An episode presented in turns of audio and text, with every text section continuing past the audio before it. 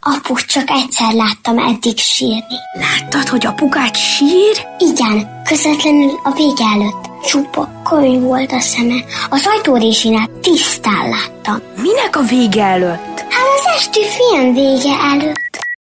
Filmszerész. Egy rádióműsor, ami segít abban, hogy legyen mit eldörzsölni a szeme alján. Az Érdefem 1013 filmes, tévés, mozis magazinja Kovács Gellértel és Urbán Szabolcsal. Minden, minden csütörtökön, este héttől. És anyukád? Képzeld, oda bújt hozzá. Köszönjük a kedves hallgatókat az Érdefem 1013-on és a Rádió Bézs műsorán a vonalban, illetve hát így a technikán keresztül jelentkezik Kovács Gellért otthonról, én pedig a stúdióból Urbán Szabi vagyok. Hello Gellért! Szevasz Szabi, üdvözlöm a kedves hallgatókat! Nos, hát mivel is folytassuk, mit néztem én meg, vagy mivel kezdjük, vagy mit néztem én meg mostanában, hát azt hiszem, hogy az Instant család volt a legutóbb, amit ismételten megtekintettünk. Hát érdekes, hogy felfedeztem benne egy színésznőt, aki nagyon ismerős volt, és hát nem bírtam ki, és utána kellett néznem, hogy ki ő. A nevét azt nem fogom megmondani, valami Burn, de nem tudom, hogy ki.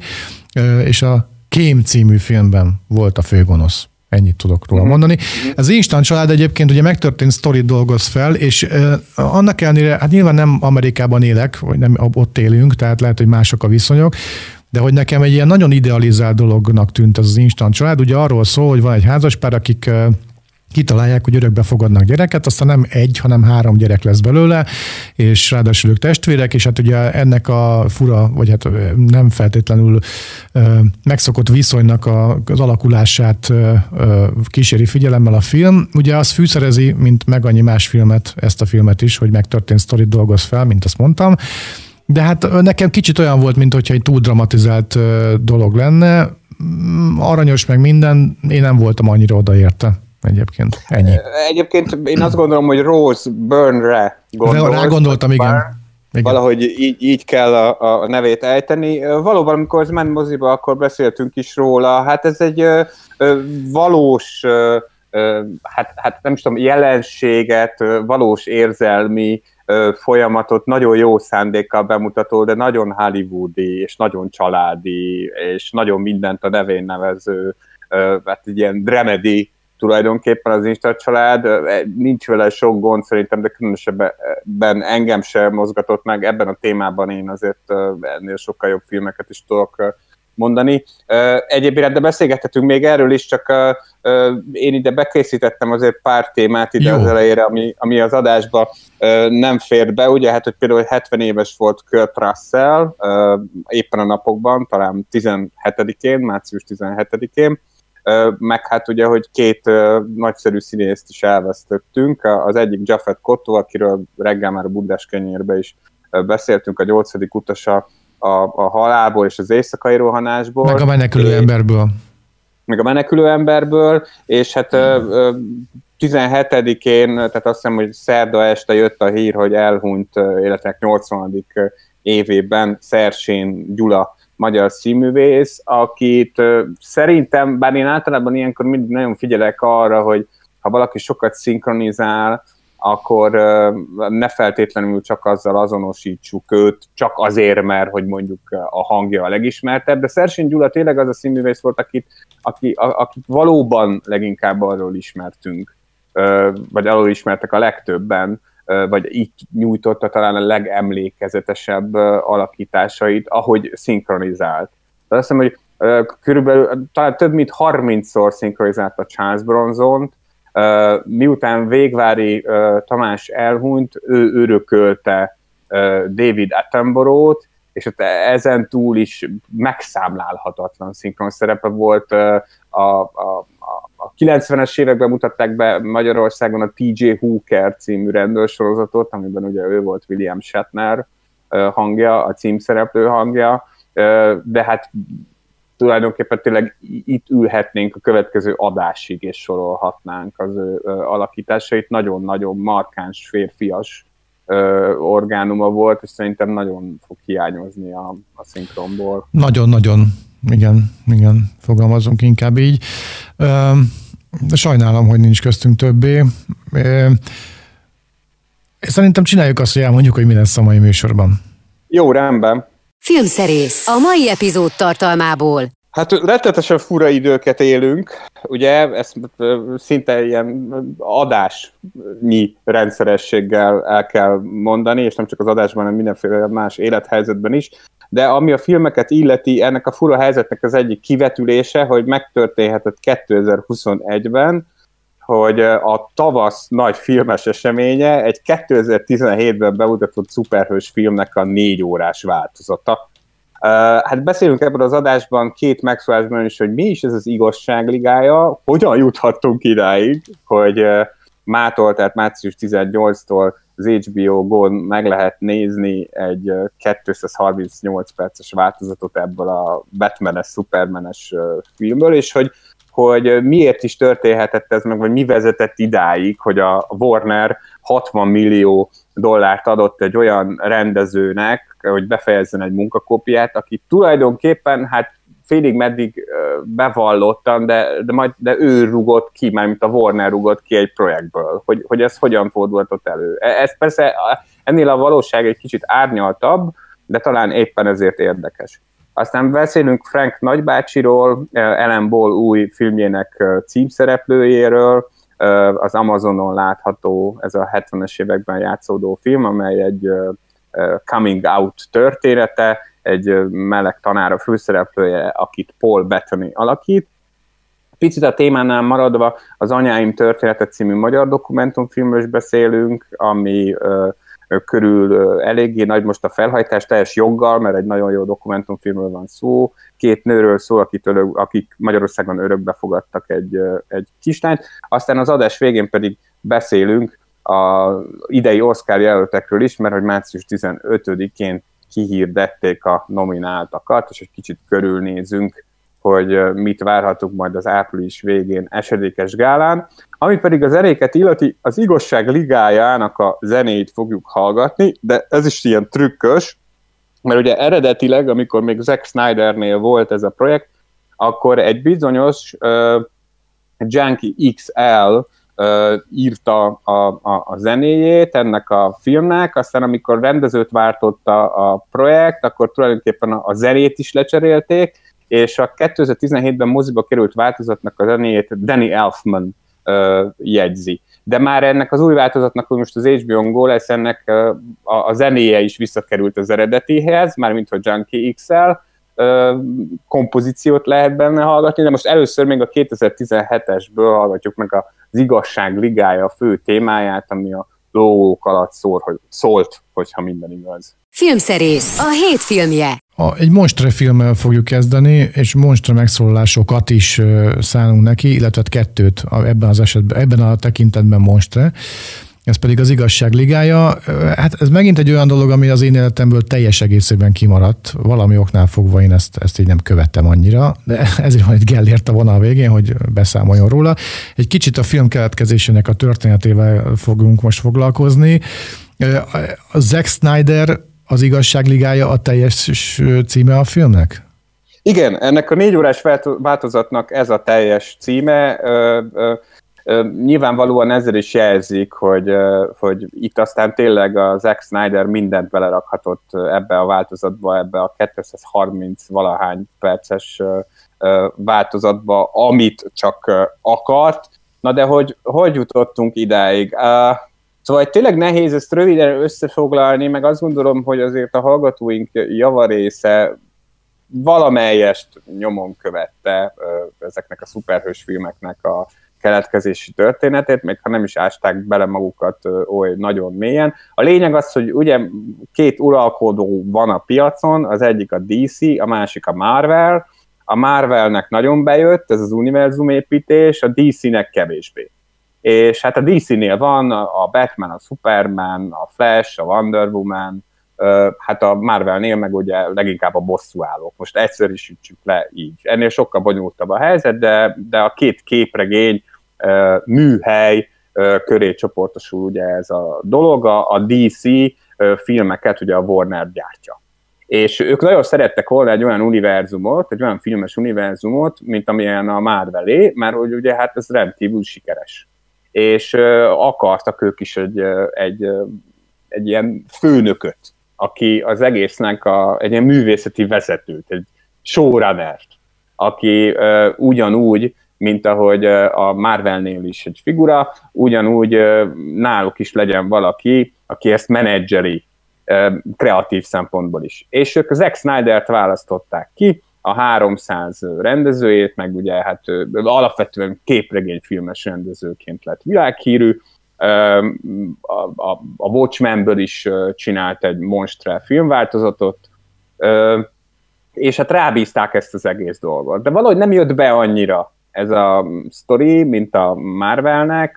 A Snyder merőben másképpen gondolkodik ezekről a szuperhősökről, mint a Marvelnél gondolkodnak. Ő sokkal inkább istenségeknek mutatja őket, mint szuper képességekkel rendelkező embereknek. Rendkívül szeret lassított felvételekbe gondolkodni. Nála igazából tényleg a, a, a látvány a lényeg, a, a, a vérkomoly hangulat a lényeg viszonylag kevés, kevés humorral operál. És, és csinált néhány filmet, ugye az Acélembert például, meg a Batman, Superman ellent, ezek nem buktak meg a pénztárnál, de a Warner nem volt annyira elégedett, és ott a kritikai fogadtatásuk sem volt annyira nagyon jó. De neki állt ennek az Igazság Ligája című projektnek, és a hivatalos verzió az az volt, hogy az utóbb munkák idején azért szállt ki az igazság ligájából, és ez egyébként igaz is volt, tehát ez nem volt hazugság, mert az ő lánya, Autumn, öngyilkos lett. És hát ez nyilván egy óriási családi tragédia, és ezért, ezért aztán rábízta a Warner bizonyos Josh Whedonra, aki a Marvel felül érkezett, meg ilyen geek körökben istenített, most már nem annyira, leginkább a, a, a, az ilyen másféle természetű ügyei miatt, amik kiderültek, de akkor még Josh Whedon egy, egy igazi félistenként volt tisztelve, tehát hogy rábízták, hogy fejezze be az igazság ligáját, és akkor még az volt a hivatalos kommunikációja a dolognak, hogy nem a, nem, nem a Snyder víziójának akarnak ellet menni azzal, hogy a Vedon behúzzák ebbe a projektbe, de aztán később kiderült, hogy legfőképpen azért, mert hogy bemutatták a Vedonféle 2017-es filmet a mozikban, nagyon megbukott, és tényleg egy igazi katasztrófa lett. Ebben volt az a bizonyos bajuszki retusálás, amikor ugye Henry Cavill, aki éppen a Mission Impossible filmeket forgatta, és egy tömött bajuszt viselt ott, és hogy az egyik stúdió kiszúrjon a másikkal, nem engedték, hogy az utóforgatások miatt leborotválja, ezért hát CGI-jal távolították el a bajusz Supermanről, és hát ez rettenetesen nézett ki a vásznon. Szóval, hogy nem csak ez, hanem egy csomó minden más is, amit itt szétszabdalt a, a, a Vedon, az igazából ártott csak a filmnek. És akkor elindult egy ilyen mitosza ennek a Zack Snyder vágásnak, hogy, hogy ez vajon létezik-e, és hogy az mennyivel lenne jobb film, mint az az igazság ligája, amit bemutattak. És közben már a Warner is, miután már ugye lecsengett a mozikban a film, egyre inkább fölvállalta, hogy hát nagyon nem elégedettek a Vedon féle változattal, és akkor elindult egy hashtag kampány, amit rajongók indítottak el, ö, annak érdekében, hogyha létezik az Zack Snydernek a, a saját verziója az igazság ligájára, akkor azt ők nagyon szeretnék megnézni. És hát ugye ö, ö, eleinte húzóckodtak, de egyre hangosabb lett ez a mozgalom, hát már mozgalom már nőtt a dolog, és a, a Warnernél egyszer csak azt mondták, hogy jó, akkor add oda azokat az anyagokat, amik vannak neked, mondták a Snydernek, és, és akkor ezt mi bemutatjuk. És a Snyder nem akarta odaadni azokat az anyagokat, mert hát azok ilyen tulajdonképpen utómunka nélküli dolgok voltak, nem akarta, hogy, hogy ilyen torzó kerüljön a rajongók elé, és hát addig-addig húzóckodtak, amíg a Warner úgy döntött, hogy olyan cirka 60-70 milliót ad a Zack Snydernek, hogy befejezze a saját verzióját. Minimális utóforgatásokat is csinált, de leginkább ezt a pénzt, ezt a, tényleg a technikai utómunkálatokra, a CGI-ra, egyebekre költötte el, és most aztán tényleg nem volt egyáltalán megkötve a keze, és közben megjött a pandémiás időszak is, amikor meg aztán tényleg nem kellett abban gondolkodnia, hogy akkor most milyen hosszú legyen ez a film. Szó volt arról, hogy esetleg minisorozat lett, de aztán lett belőle egy ilyen 230 perces monstrum, amit most március 18-tól lehet Magyarországon, az HBO Go kínálatában, külföldön meg az HBO Max kínálatában megnézni, és hát tényleg ebben a filmben aztán minden benne van, amit a vágószoba padlóján találhatott az Zack Snyder. Hogy, hogy ez most mennyire jó, vagy mennyire nem, arról majd szerintem beszéljünk a következő megszólásban. Cirkalmas ez sztori minden esetre. Az, és még nem is mondtam el mindent belőle. Az a helyzet, tehát, hogy, tehát, hogy a, a, a, arról még így nem is beszéltem, hogy, hogy magának a Snydernek a stílusa mennyire megúsztó, vagy mennyire érdekes. Tehát, hogy, de majd megpróbálom valahogy a, a következő megszólásba ezt bele tuszakolni. Elég hosszú a ismertetője a következő dalnak, úgyhogy lehet, hogy ezt rád hagynám, mint szakértőre. Jó, hát igen, ez már az új változatból, tehát a Zack Snyder féle igazság ligájából fog szólni. Junkie XL, vagyis Tom Holkenborg a felelőse ennek a zenének. Ő ő, ő ugye ő, nagy haverja a Snydernek, és ő, ő egy holland művész, és hát ő írta volna az igazság ligájának a zenét, de amikor jött a, a, a másik verzió, akkor kiebrudalták az ő kompozícióit is, és most visszakerült ebbe a filmbe. Egyelőre még nem elérhető a teljes soundtrack, ezért csak viszonylag kevés dolgot tudunk belőle ö, meghallgatni, mert annyira frissek vagyunk, de most az a lényeg, hogy The Crew a The War Power nevezetű tétel következik a Zack Snyder féle igazságligájából. Filmszerész, a hét filmje. És akkor térjünk rá magára a filmre, Gellért. Szólítalak Mármint meg. az igazságligájára, igen, igen. Igen, igen, igen. Hát a Jack Snyder féle, Zack Snyder, azt hiszem Jacket mondtam most véletlenül. Igen, Zack. féle vágatot fogjuk most kibeszélni. Az is akadoztam most egy kicsit, mert még mindig azon gondolkodtam, hogy honnan is menjek neki, mert az előző megszólásban, amikor a keletkezés történetről beszéltünk, ennek a projektnek a keletkezés történetéről, szerintem nem tudtam mindent elmondani, ami mondjuk még ide tartozott volna, de talán, talán tényleg nem is annyira fontos ez. A, a, a lényeg az, hogy tényleg nagyon különös érzés nézni ezt a filmet, mert hogy hát ezt, ezt mondjuk ki, hogy egy olyan történetben, aminek az a sztoria, és tényleg csak ennyi a sztoria, hogy jön egy főgonosz, akit egy fő-fő gonosz küldött a földre, meg hát így össze-vissza küldözgeti az univerzumba, hogy megszerezzen három mágikus kockát, és azt, ha a három mágikus kockát összerakják, hát akkor eljön a világ vége, és ezt kéne megakadályozni az 1, 2, 3, 4, 5 darab szuperhősnek, ugye Flashnek, Cyborgnak, Batmannek, Aquamannek és Wonder Womannek, akik ebben a filmben ugye összeállnak egy képpé, az az igazság ligájává. Szóval, hogy hát azért ebben is négy óra, na. Tehát, és ez igazából a, a, tulajdonképpen az első fél órában kiderül, már az eredetiben is kiderült, hogy itt igazából nincsen, nincsen annyi elmesélni való. És ez az érdekes a Snyderben, hogy ő minden egyes rohadt lassításhoz minden egyes szélben szálló pernyéhez. Annyira ragaszkodik, mint hogyha én nem tudom én milyen gondolatok lennének abba becsomagolva. Az biztos, hogy ő nagyon érzi a CGI-t, nagyon szereti a CGI-t pontosabban, nagyon szereti ezt ilyen festményszerűen használni. Ugye a képregény az alapvetően egy vizuális műfaj, mármint hogy leginkább a képek erejével, és kevésbé a szövegbuborékokkal meséli el a történetet.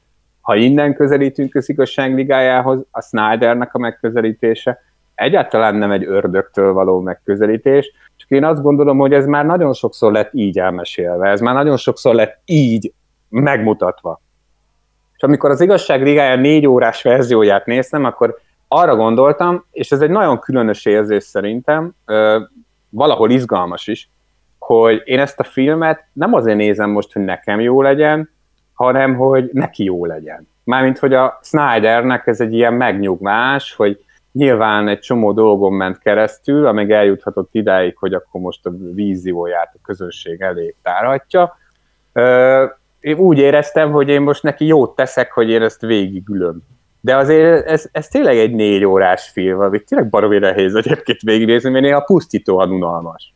Tehát, hogy az egy dolog, hogy megpróbálják ugye érdekessé tenni ennek a Batman, mínusz Batman, mert az ő karakterét meg bemutatták, meg ugye nem említettem, hogy egy Superman is persze feltűnik a filmben, bár ebben a változatban viszonylag késő, mert ugye ő el van halálozva. De hogy a Batmanen kívül igazából a másik négy karaktert ezzel a filmmel, vagy inkább a négyből hármat, mert ugye Wonder Womannek már volt egy külön filmje, meg ő már volt a Batman vs. Supermanben is, szóval, hogy hármat azt ebben a filmben vezettek be. De hogy ezek az eredet történetek sem annyira uh, izgalmasak. Viszont egy valami sikerült ennek a négy órás változatnak, az az, hogy a 2017-essel ellentétben nem röhelyes. Tehát, hogy ilyen egyenletes tempóban haladunk, ez az egyenletes tempó ez meglehetősen lassú, meg tényleg mindegyik akció ugyanolyan, ilyen CGI orgia, de, de hogy az, az, az érződik benne, hogy ez, hogy ez valóban valamiféle rendezői koncepció mentén történik. És akkor itt lép képbe az a dolog, amit úgy hívnak, hogy ízlés kérdése. És akkor, akkor jön az a kérdés, hogy, hogy a, a, a, a szuperhős rajongók közül hányan vannak azok, akik valóban tudnak rajongani a Snyder stílusáért. Nem tudom, Uh, nyilvánvalóan egyébként nem annyira sokan, mint ahányan mondjuk a Marvel szeretik, ezt, ezt a számok is uh, bizonyítják, de hogy én megpróbálom úgy kezelni ezt a Snyder-féle igazságligáját tényleg, mint, mint egy ilyen érdekességet. Popkulturálisan is egy nagyon érdekes jelenség szerintem, hogy ez létrejöhetett, meg nagyon sokat elárul arról, hogy hol tartunk ma 2021-ben a pandémia kellős közepén, és hát szerencsére, bár ugye nálunk nincsen HBO Max, de van HBO Go, ezért a világ premier egy időben, és hangsúlyoznám, hogy ez abszolút bravúr magyar szinkronnal lehet megtekinteni az HBO Go-n, hát az HBO-n ezt a változatot, úgyhogy a, a, aki egy kicsit kíváncsi rá, annak ajánlom, üljön neki. Nem biztos egyébként, hogy azt kell csinálni, amit én csináltam, hogy egy levegővel végignézni ezt a négy órát, lehet, hogy működik ez kettő-három részletben is annyira, mint egy részletben, de az biztos, hogy így üt be igazára tudsz, gondolom én, úgy, ahogy ezt Zack Snyder szerette volna. Én hiszek neked. Az Igazság Ligájának a zenét, zenéjét játsszuk a soundtrack albumról, és a Middle Mass következik, Tom Honkenborg, azaz Junkie Excel szerzeménye előadásában, stb. és Water Tower, ez egy kiegészítő, kiegészítő cím, vagy mi ez? Nem, a Water Tower az a cég, aki kiadja ezt a Ja, jó, oké. Okay. Akkor gyakorlatilag a dal szempontjából most így, hogy meghallgassuk, ahhoz semmi köze nincsen. Szóval ez következik, aztán pedig az Uncle Frank című filmmel jövünk. Filmszerész, házi mozi. Az Uncle Frank című filmmel megyünk tovább itt a filmszerészben, amelyben és mindig elfelejtem, milyen Bettany? Paul Bettany. Paul Bettany. Figyelj, most néztem valami filmet, amiben ő játszott, talán, hát lehet, hogy ez a, a Da Vinci kód volt, és uh-huh. egyszerűen ott eddig, amíg ki nem mondtad így a műsor elején ezt a, ezt a nevet, eddig nem jutott eszembe, hogy hogy hívják. Annak a srácnak a nevét én egyszerűen képtelen vagyok megjegyezni. Úgyhogy örülök neki, hogy most ő jön, mert megpróbálom belevésni az agyamba. Szóval az Uncle Frank című film jön az ő főszereplésével. Igen, igen. Paul Bettany egy egészen kiváló színész, és azt gondolom, hogy az ő pályáján is a, az Uncle Frank egy olyan film, amelyben úgy igazán megmutathatja, hogy mennyire érzékeny és klassz színész. Hát ezt a szerepet, és azért jutott ez eszembe, mert a 70-es években játszódik a film. Ezt a szerepet, hogyha a 70-es években is készült volna ez a film, akkor én azt gondolom, hogy például Donald Sutherland játszotta volna. Uh-huh. Tehát, hogy ez egy olyan volumenű szerep, amiben nagyon nagy szükség van arra, hogy, hogy, hogy belülről játszon a színész, és közben meg karizmatikus is legyen. Tehát, hogy a kirakatban is legyél, de ugyanakkor olyan dolgokat is érzékeltes, amiket, amiket nem lehet kirakni. Nem tudom, hogy mennyire világos. Hogy, Abszolút hogy, világos. Szóval, hogy e- erre azt gondolom, hogy tényleg csak nagyon kivételes esetekben és nagyon kivételes színészek képesek. És a, a Bethany egy ilyen színész, az Uncle Frank az Amazon kínálatában látható, sajnos magyar felirat nem készült hozzá, de teljesen legálisan elérhető Magyarországon is az előfizetésre. Nem túl bonyolult egyébként a, a, a, a, a dialógok benne, de hát azért nem ártana, hogyha már az Amazon is több feliratot készítene, az Uncle Frank meg is érdemelni. A rendezője és írója pedig Ellen Ball, aki annak idején Oscar díjat kapott az amerikai szépség forgatókönyvért, és aztán többek között a Sírhatművek című sorozatot is csinálta, mert még jó néhány másikat is. Róla azt kell tudni, de ha nem tudjuk, akkor a filmjei ezt elárulják, hogy ő az egyik legharcosabb, hát meleg filmese a kortás Hollywoodnak. Nagyon sok története szól arról, hogy, hogy Amerikában, vagy úgy egyébként a világban milyen érzés uh, homoszexuális férfiként létezni, vagy akár nőként is, de általában férfiként, mint hogy ő is az. Tehát a fókusz az, az, az innen indul, és az Uncle Frank az ebből a szempontból egy meglehetősen basic történet. Én azt gyanítom, hogy lehet benne eléggé erőteljesen önéletrajzi ihletettség semmi másról nem szól, csak arról, hogy, hogy, hogy milyen nehéz kibújni, milyen nehéz azok felé megmutatni, hogy kik vagyunk, akik, akik nem akarják elfogadni azt, hogy milyenek vagyunk valójában. És ezt egy tulajdonképpen hagyományos coming of age történeten keresztül meséli el nekünk az Ellen egy road movie, amiben nagyon sokat ülnek autóban, meg nagyon sokat beszélgetnek. Paul Bettany mellett a másik főszereplő egy Sofia Lillis nevezetű, nagyon tehetséges vöröske, egy kis csaj, ő az unokahugát játsza Franknek, Becet, és nagyon közel állnak ők egymáshoz. Frank ugye nagyon régen elment abból a dél-karolinai kisvárosból, ahonnan Beth is elmegy, pont oda, ahol Frank is él, New Yorkba. És, és hát amikor Franknek a, a, az apja meghal, akkor ők együtt indulnak el a temetésre haza, visszafele ebbe a, a kisvárosba, és hát nyilván ezen a temetésen is történnek dolgok, meg, meg az úton is elég sok minden kiderül egymásról, egymás számára is, meg, meg nekünk is. Amikor néztem, arra gondoltam szinte végig, hogy vannak történetek, amiket itt tényleg talán nem elég elégszer elmesélni. Tehát, hogy a, amiket így, hogyha kellő szív, meg intelligencia, meg lélek van benne, akkor, akkor ezekre a sztorikra sosem lehet azt mondani, hogy jó, hát már volt ezer ilyen, akkor most minek megcsinálni ezer, ezer egy egyszerre is. És azt hiszem, hogy ez valószínűleg azért lehet, mármint az, hogy, hogy sajnos ezek a történetek nem tudnak kimenni a divatból, mert, mert hát nem tudott az emberiség felülbe emelkedni egyelőre ezen a témán. És amíg csak egy olyan ember lesz, akinek el kell titkolnia azt, aki ő, addig érdemes lesz ilyen történeteket mesélni, és amíg csak egy olyan színész lesz, mint a Paul Bettany, aki el tud játszani egy ilyen Franket, vagy hívjuk éppen őt aktuálisan bárhogy, akkor szintén már megérte. Az igazság ligájának a soundtrackéről játszunk, most a The Tunnel Fight című felvétel következik, közvetlenül azután pedig jön majd az anyáim története, ami az imént hallott filmhez hasonló, nem ugyanaz, de hasonló tematikájú vagy érzetű film is lehet akár. Ez egy magyar film, ezzel folytatjuk hamarosan itt a filmszerészben. Filmszerész, házi mozi. Az Anyáim története című filmmel folytatjuk, ami egy magyar dokumentumfilm, és hát erről is leginkább Gellért fog mesélni. Igen, de ez egy nagyon várt dokumentumfilm, megelőzte a, a híre, hogyha lehet ilyet mondani, már pedig miért ne lehetne ilyet mondani, akkor az év egyik legjobban várt dokumentumfilmje volt, és most már megtekinthető az HBO Go kínáltában. Dére Asia és Haragonics Sára a film két rendezője, akik hosszú időn keresztül követtek egy magyar leszbikus párnak a történetét.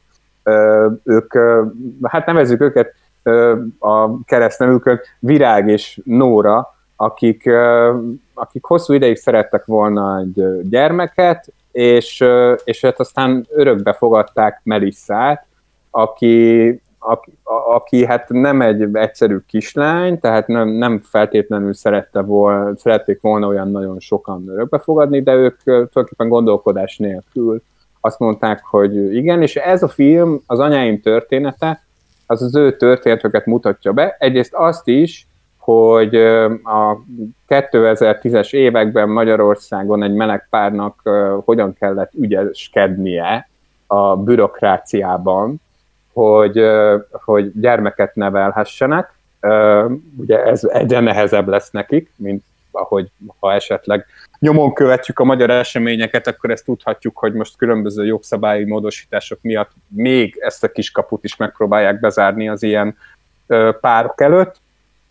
Egyrészt erről szól, másrészt arról szól, és azt gondolom, hogy, hogy ha nem a politikai vetületét, ami egyébként ugyanolyan fontos, mert ugyanúgy az életünk része, de ha nem csak ezt nézzük, hanem az emberi részét, akkor is egy nagyon-nagyon fontos és hasznos filmről van szó, mert megismeretjük ennek a két embernek a személyes viszonyulását is. Tehát ha úgy tetszik, akkor az anyáim története az betekintést nyújt a szivárvány családok életébe. Tehát lehet ezt így is megfogalmazni, de szerintem ez, ez ilyen túl, nem tudom, milyen, nem, nem, nem annyira igazi. A lényeg az, hogy láthatunk két embert, akik ugyanúgy kínlódnak, ugyanúgy tele vannak kétségekkel, mint bárki, aki úgy dönt, hogy szülő lesz.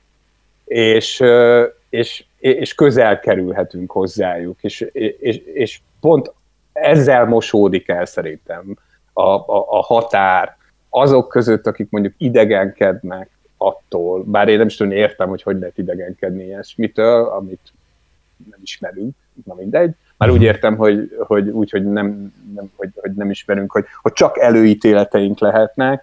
Tehát, hogy nyilván abban is segít, hogy egy kicsit közelebb lát, vagy közelebb láttat egy ilyen, egy ilyen helyzetet, de közön meg egy emberi történet. Ami egyébként akkor is érdekes lenne, hogyha melegeknek sokkal könnyebb lenne a helyzet Magyarországon. Tehát, hogy ez, ez nem feltétlenül csak arról szól, hogy manapság hogyan tudnak gyermeket örökbe fogadni, hanem hogy ez egy szép történet is. Tehát, hogy a szülővé válás, az mint, mint olyan, az, az mindenféleképpen filmre való. És én mindig rendkívül tiszteltem azokat az embereket, akik egy dokumentumfilm kedvéért hajlandóak beengedni minket a, a legmélyebb világukba, vagy a, a, a legintimebb világukba. Mert azért ez nyilván nem lehet egyszerű, amikor így beengeded a kamerát, és akkor azt mondod, hogy jó, mutassa meg a, a, azt, hogy, hogy hogy élünk. Mert e, ez, ezt nyilván mindenki ö, megpróbálja magának megtartani. De amikor valaki úgy dönt, hogy az én történetem, az talán tud segíteni másoknak is, és ezért vállalom ezt, az szerintem nagyon tiszteletre méltó, és hát ez meg külön jó, hogyha valóban egy erős film kerekedik ki belőle, és az anyáim története az abszolút egy ilyen alkotás. Hol érhető el? Mondtam az elején azt hiszem, hogy az HBO-gon. De nem baj, hogy mondtam. mondjuk még egy. Sosem baj, hogyha ezt elismételjük. Jó, érdekesnek hangzik, meg mondjuk megtekintésre mindenképpen érdekesnek tartom. Ami most következik, az, az igazság ligájának a soundtrackjéről, soundtrackjéről a World Needs Superman című tétel, hogy a világnak szüksége van egy Supermanre mondja ki. Így ugye van, ez a így cím. van, és ez már, mint ahogy az előző tétel is egyébként a 2017-es változatból szól, nem a mostani 2021-esből. Itt a filmszerész. Az Érdefem 1013 filmes, tévés, mozis magazinja. Kérjük, pontosan állítsa be a készülékén az élességet. A műsor vége felé hát bemutatjuk az Oscar jelölteket, leginkább Gellért, ugye ez március 15-én került kihirdetésre, megtiszteltek bennünket azzal, hogy pont a nemzeti ünnepünkön sikerült az Oscar díjazottakat kijelölni. Hogy állunk ezzel? Igen, hát most tudtuk meg tulajdonképpen, hogy kategóriánként kik azok, akik majd április 25-én azt hiszem, hogy akkor lesz a, a gála, hát Oscar díjasok lehetnek. Hát most nem sorolnám föl az összes jelöltet, meg hát minek is. A, a, a lényeg az, hogy tulajdonképpen egy teljesen korrekt lista született, igazából nagy meglepetések nélkül, mert mint hogyha az ember nyomon követi, hogy hogy milyen filmek lehetnek az esélyesek az Oscar jelölésre, akkor olyan nagyon meglepő dolgok nem történtek. A, a magyar vonatkozás az egy darab van, ugye a legjobb női főszereplő kategóriában Mundrucó Cornél filmjéért jelölték Vanessa Kirby-t, a Pieces of a Woman főszereplőjét, de, de sajnos más magyar vonatkozású jelöltnek most nem drukkolhatunk, de hát a, a, a legjobb filmet nézzük, a, amely, hát ezt azért csak el tudom mondani, a Chicagói hetek tárgyalása, a metal csendje, a nomádok földje, az ígéretes fiatal nő, a Mank, a Minari és a The Father című film. Szóval, hogyha ezt a listát vesszük, hát nem nagyon lehet belekötni. Mondom ezt úgy, hogy hogy én a, egyelőre a Minarit, a, ja nem, kihagytam egy filmet elnézést, a Judas and the Black Messiah is szerepel még ezen a listán. Szóval, hogy én ezek közül egyelőre a Minerit, a Menket, a Metal csendjét és a Chicagói hetek tárgyalását láttam, ezekről mind be is számoltam a filmszerész vonatkozó adásaiban. A többit is meg fogom nézni, én még azért kitartok, meg az ígéretes fiatalat is láttam, azért én még kitartok, hogy hát, ha mondjuk a nomádok földjét esetleg meg tudom nézni még április végéig moziba, bár egyelőre ugye nem úgy áll a magyar és a nemzetközi helyzet, hogy mondjuk így kinyitnának a mozik, bár ugye Los Angelesben és New Yorkban már kinyitottak, és ilyen takarékos üzemmódban már fogadnak nézőket, hogy, hogy maga a gála milyen lesz, arról már ilyen apró részletek kezdenek kiderülgetni, de e, ezt szerintem folyamatosan hát nem tudom, folyamatosan alakítani fogják. Egyelőre arról van szó, hogy csak limitált létszámban lehetnek majd nézők, elvileg két helyszínes lesz, tehát hogy a, a, nagyon szeretné ezt az akadémia, hogy azért ez ne egy ilyen zoomos Oscar gála legyen, tehát ne virtuálisan kapják meg a díjakat a díjazottak, de, de hogy azért biztonságos is legyen. Hát nyilván e, ez nagyban függ még majd attól, hogy a Covid helyzet hogyan változik. Hát azért még több mint egy hónap van addig, tehát sajnos per szerencsére azért egy csomó minden történhet még addig. De mindent összevetve én nem mondanám azt egyébként, hogy ez olyan szegényes lista. Tehát, hogy, hogy azzal együtt, hogy milyen év van mögöttünk, már mint a filmvilágot is nézve, ezek egyáltalán nem olyan filmek, amelyek nem érdemelnék meg, hogy ott legyenek, és esetlegesen Oscar díjat kapjanak. Igazából egyetlen egy ciki, vagy, vagy nem tudom, én necces jelöltet se tudnék említeni a rengeteg közül. Már a véget is ért a Filmszerész című műsor. Kíváncsian várjuk a, a, akkor, hogy mi lesz az Oscar diátadón. Valóban, ahogy elmondtad, nem, nem annyira szegényes, mint amire várhattunk volna egy ilyen béna év után. Szóval véget ért a műsor mára. Köszönjük a figyelmet, keressenek bennünket a különböző podcast felelési helyeken. Annyit azért szolgálati közleményként most hozzátennék, hogy különböző milyen jogi csűrcsavarok miatt a podcastokban a zenék nem lesznek hallhatók, úgyhogy a, a jövőben ez így lesz. Reméljük, hogy a régebbi műsoraink fennmaradhatnak ezeken a helyeken, annak ellenére, hogy benne vannak a zenék. Ennyit a, közszolgált, a szolgálati közleményről. Még egyszer köszönjük a figyelmet, Gellért pedig elmondja, hogy milyen dallal, milyen zeneszámmal búcsúzunk. Azzal a zeneszámmal búcsúzunk, amely jel kezdődött a 2017-es igazságligája verzió, és ebben az újban egyébként nem szerepel. Én ezt sajnálom, mert az egyetlen dolog volt, amit szerettem abban a filmben nagyjából, ez egy Leonard Cohen számnak a feldolgozása, bizonyos Sigrid énekli az Everybody Knows című dalt, amit egyébként nagyon sok filmben szoktunk hallani, eredeti verzióban is, itt most lehetett hallani, vagy ezt lehet mindjárt az adásban is hallani, de addig még én is elbúcsúzom, minden jót, és ha minden igaz, akkor jövő héten újra találkozunk, és nagyon vigyázzanak magukra addig is. Ez volt a Filmszerész, az Érdefem 1013 filmes tévés mozis magazinja.